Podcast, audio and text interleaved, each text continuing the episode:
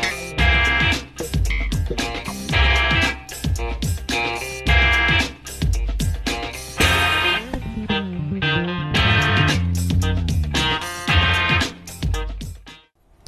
Social entrepreneurship is a phenomenon that seeks to contribute to poverty alleviation and job creation. But how is this achieved and what are the challenges that come your way? Joining me on Masterclass today is Nhlanhla Ndlovu, the Red Bull Amaphiko participant, and social entrepreneur Gavin Weale, founder and managing director of Livity Africa. Gentlemen, welcome to Masterclass. Thank you. Very much.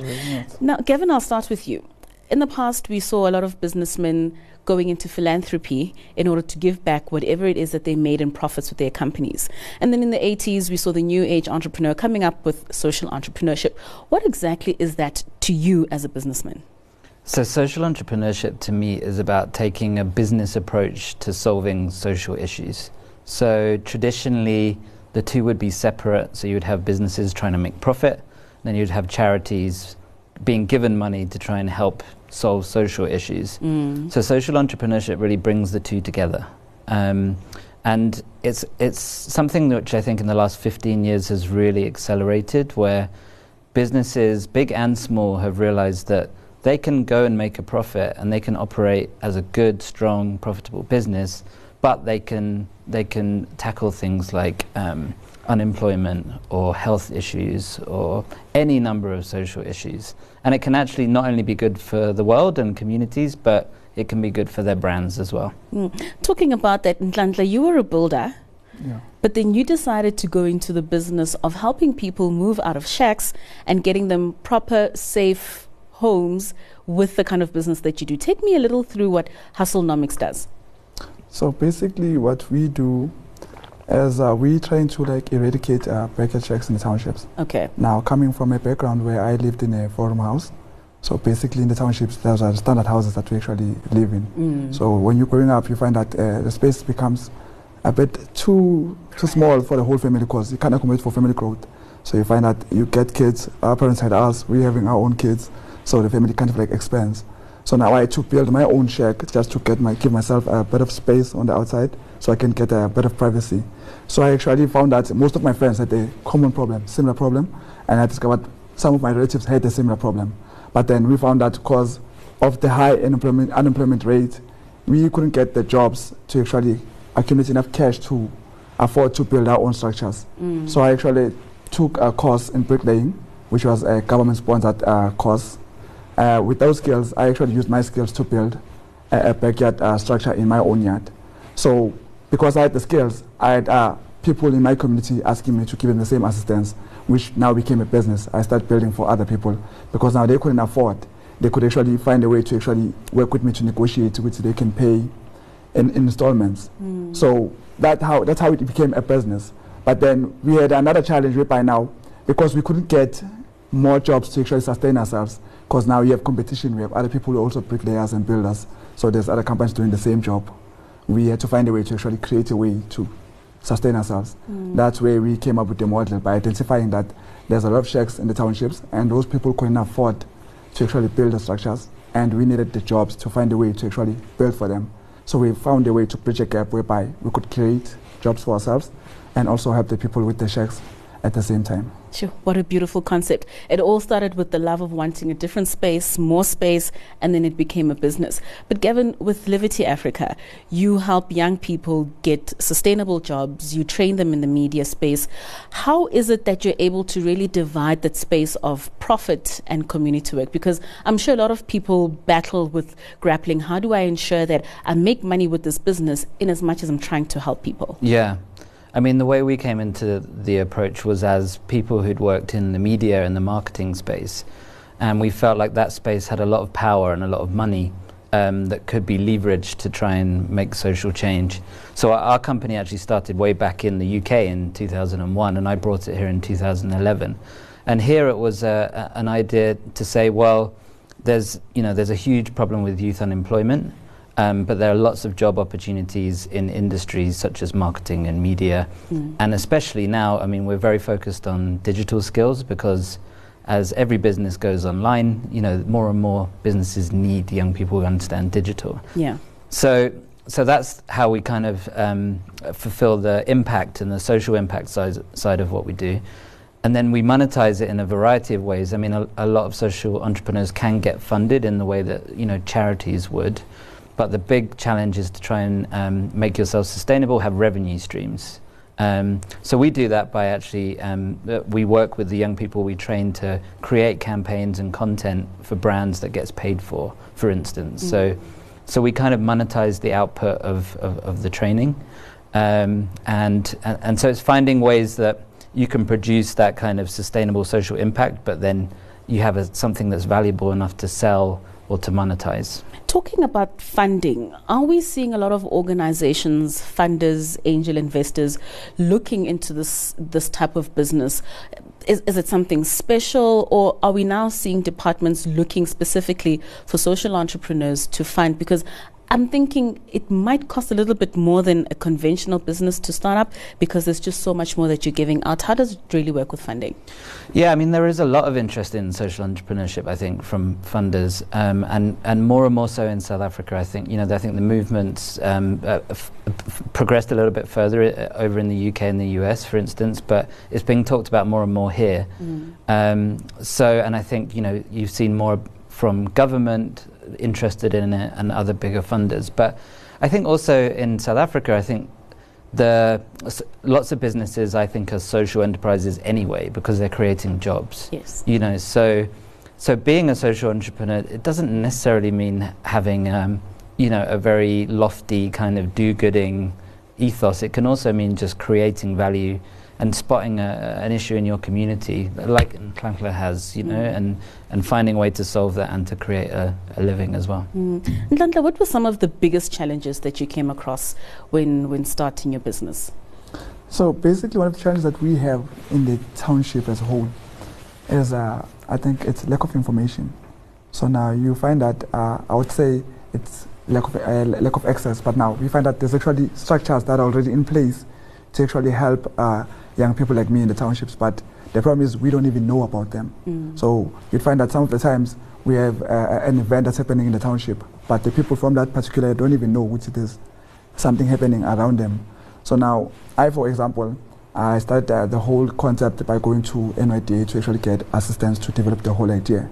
But we had the mall, Maponya Mall, for a couple of years before without me even knowing which there is actually NYDA to actually help us out.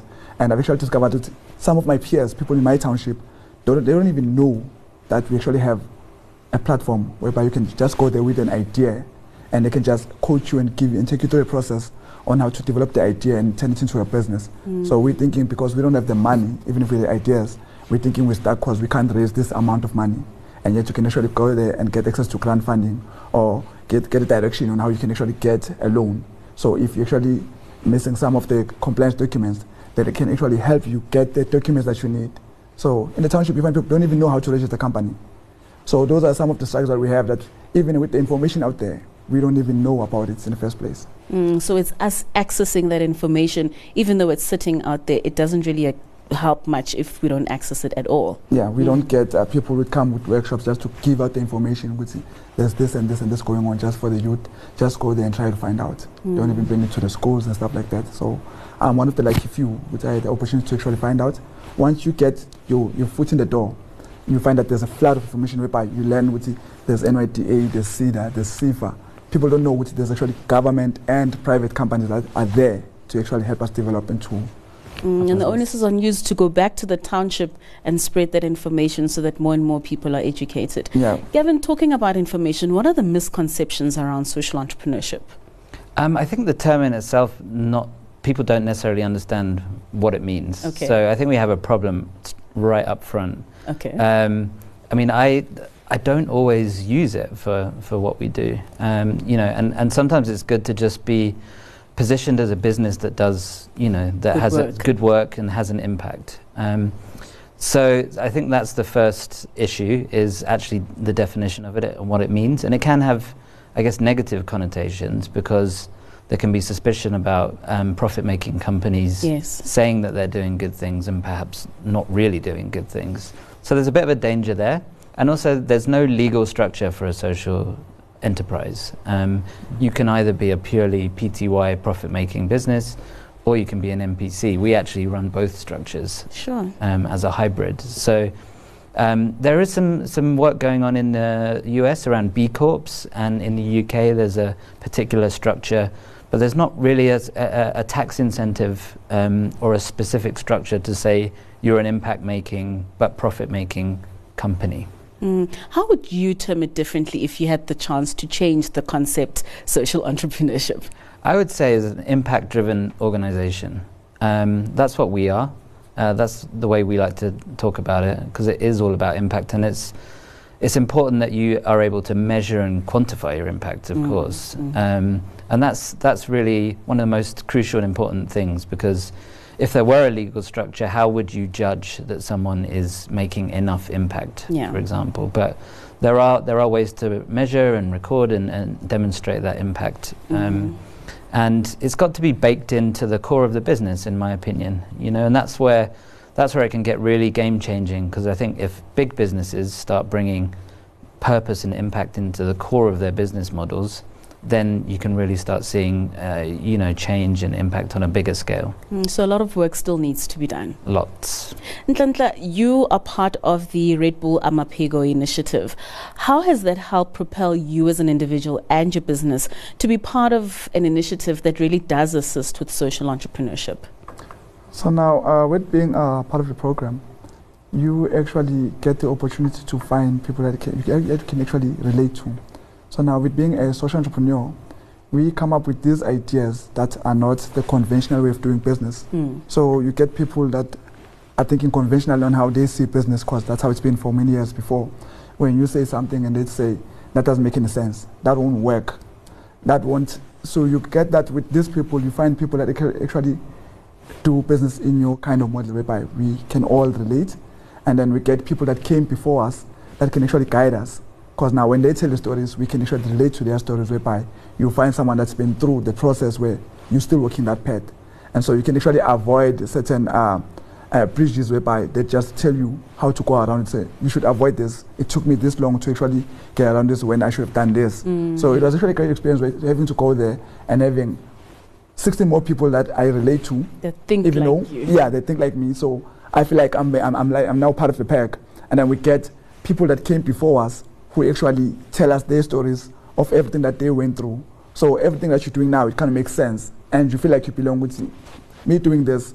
It's actually a good idea. While, whilst at first, uh, when you first say the idea, everybody would like ah, crash you down. Mm. Gentlemen, lastly, Gavin, if you were to have any words of advice for some person sitting at home thinking, we have this challenge in my community and I want to take this challenge and turn it to, into a business, or simply to start a business that will be impactful, like you say, what are the steps that they should take and what, what's the best piece of advice someone has ever given to you? Um, to try and fail and then try again. I think you you you know entrepreneurship is hard, and but you can start small and build up. And I think the best thing is just to to start. You don't need a company structure to start running a business. You can just you know pick it up and make an in, informal thing to begin with. So I think you just have to point yourself in the direction and start. And start. Nhlanhla? What was the question again? Sorry, how would you advise anybody in terms of starting a business that will be very impactful in the community they come from? Uh, I'd say, and they shouldn't give up easily, because now, uh, like just yesterday, I met someone uh, where she said she wants to do a, a business, but she got discouraged because of all the challenges. So now, they, we should just do more research and find out which platforms are there to actually help us develop. Like I'm just basically, I'm just a bricklayer. I wouldn't have thought uh, beyond having to go into business because I like a lot of things. Uh, but then having to go to some of these programs by doing more research, you actually get an opportunity to develop. So they should just try to like uh, develop themselves and try to get more information on how to go about whatever ideas that they have. Sure, gentlemen, true inspirations. Thank you so much for joining us. I'm sure we could have another session with you just to tell us of the progress and what other impactful things are you doing in your community. So thank you for coming to Masterclass. Thank you. Very nice. And that was Nhlanhla Ndlovu, Red Bull Amaphiko participant, and Gavin Weale, who is from Livity Africa, telling us how it is when you can start a business that impacts your community and taking you further in life. Thank you so much for joining us on Masterclass. Until next time, goodbye.